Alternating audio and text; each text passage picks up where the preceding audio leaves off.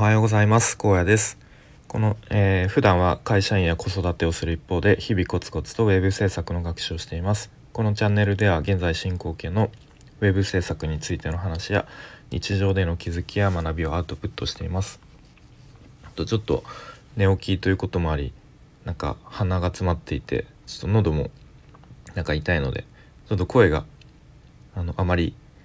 えー、あのー、聞きお聞き苦しいかもしれませんがちょっとご容赦ください。今日は、まあ、キャリアキャリアっていうとちょっとこう大げさかもしれないですけどまあ一応キャリアにおける、まあ、リスク回避型とリスク先行型みたいな、えー、話。まあ以前どこかの音声メディアで、まあ、そういうリスク回避型とリスク先行型みたいな話をされていたのを、まあ、僕もえー、まあ、自分のことに置き換えて考えてみたメモがちょっと残っていたので、まあ、それについて話していきたいと思います。でまあ僕の世代っていうのが、まあ、僕が今年35になる、まあ、世代です。30代ま半ば。で、まあ、就職活動したのがちょうど10年前10ん？うんまあ10年前ぐらいです。大体。あもっとか。10年前以上か。で、まあ、その頃っていうのは確かまあ就職活動してた時点では、まあ、僕はスマホは持ってなかったですね、まあ、持ってる人もいたのかな、まあ、僕スマホ買ったのは社会人1年新入社員になってすぐぐらいだったので、まあ、ちょうどそういう時代ですと。でまあもうもちろんインターネットはみんな使ってたけれどもうーんまあ、そこまでやっぱりスマホをみんな当たり前のように持っているわけではないので、えー、っとうん、まあそういう時代ですね。でその頃っていうのは、まあ、なんとなくこう大企業に入るのが正解っぽいこうみんな考えというかそういう流れ雰囲気でした。なのでみんな大企業に入るべく就職活動を頑張っていたような、えー、思い出がありますね。まあ、僕もそれにまあ右に習えじゃないですけれども、まあ、正直あんまりこう就職活動すごいがっつり頑張ってたわけではなくむしろなんかちょっとみんな就活やってるからちょっと自分もやんなきゃいけないのかなぐらいのあまりモチベーションは高くなかったような気はします。まあとにかく大企業に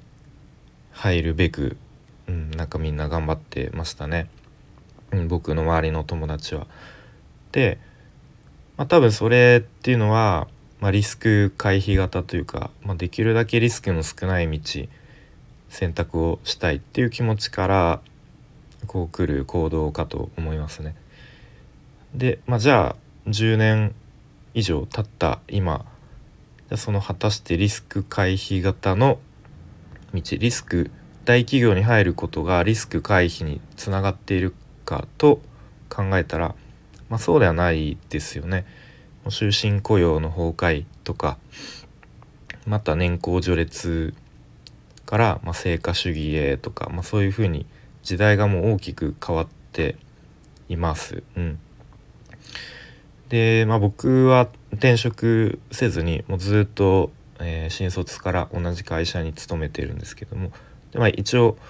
こう名前を言ったらまあ、みんな知ってるような大企業なんですけれども、まあ、なんかそれはすごく自分で思うのはなんか「井の中の蛙、えー、大会を知らず」みたいな言葉もあるようになんか、うん、ずずっと同じ会社にいるともうその会社の常識とか価値観に染まってしまうなっていう、うんまあ、認識もありつつちょっと危機感もありつつでなんかよく「ゆでガエル」とか表現されると思いますがなんかそういうふうにゆでガエルになりつつあるっていうまあそういう危機感もあるなというふうに思いますね。うん、なんか逆にこうリスクがどんどん増えてっているようなそんな感じですね。ま、なのでまあじゃあどうしたらいいかっていうのはうん、まあ、まずはこう何かスキルをつけてそれこそ副業とかえー、何かこう会社の外で何かこう小さい行動でもいいから起こすべきかなと思っています。で僕自身で言うとえっ、ー、と、まあ、最初プログラミング学習から始めて、まあ、今は Web 制作、まあ、Web デザインの学習をしていますね。うんまあ、別にみんながみんなやるべきとは思ってないですが、まあ、そういうふうにちょっとでも、うん、何かやんなきゃなって思ってる人は、うん、何か行動を起こす起こしたらいいんじゃないかなというふうに思ってる派ですね。うん、じゃあその就活僕が就活やってた時にこう大企業じゃなくて、うん、なんだろうベンチャーベンチャー企業に進むのがあ就職するのが、まあ、正解というか良かったのかって思うと、まあ、それはそれでちょっとこうリスクそっちはリスク先行型とするとちょっとあまりリスクが大きすぎるとなんだろう精神衛生上良くないこともありそうな気がしてなんかこう人ってこうあんまりこう排水の陣で道を進むとこう判断を誤ることも多いみたいなことも聞いたことがあるので、うん。まあ、それはそれちょっと、うん、どうなのかなっていうふうに疑問が湧きますね。なので、まあ、僕が、まあ、もし、まあ、まあ、ないもう時代は変わってるし、まあ、今はもうないですけれどもえっとまあ今その僕が就職活動してた時に戻戻ったらどういう行動するかなって考えたら、まあ、まず20代前半、まあ、新卒の時点では、まあ、ある程度大企業というか、まあ、大きい会社に入りますと。まあ、入れたらねが そこは頑張って入りますと。である程度こうビジネスマナーとか、まあ、こう上司との上司とか後輩部下上下関係とか、まあ、あとこうそういう大企業のうん流れとか動きとか、まあ、そういうのをこう学ぶのがいいのかなと。である程度そういうビジネスマナーとか身につけた後に、まあ、20代半ば後半になったら、まあ、転職するなり、まあ、そこは、まあ、思い切ってベンチャーに飛び込むのもいいし、まあ、あとはこう自分でねちょっとちょっとシリが反応しました。まあ、自分で副業とかしながらなんかこうビジネスをやってみるのもいいのかなと思いますね。やっぱりどうしても30代になると転職も難しくなったりこう家族ができたりするとねなかなか動きづらくなってきたりもするのでやっぱり20代半ばから後半ぐらいにそういう転職活動とか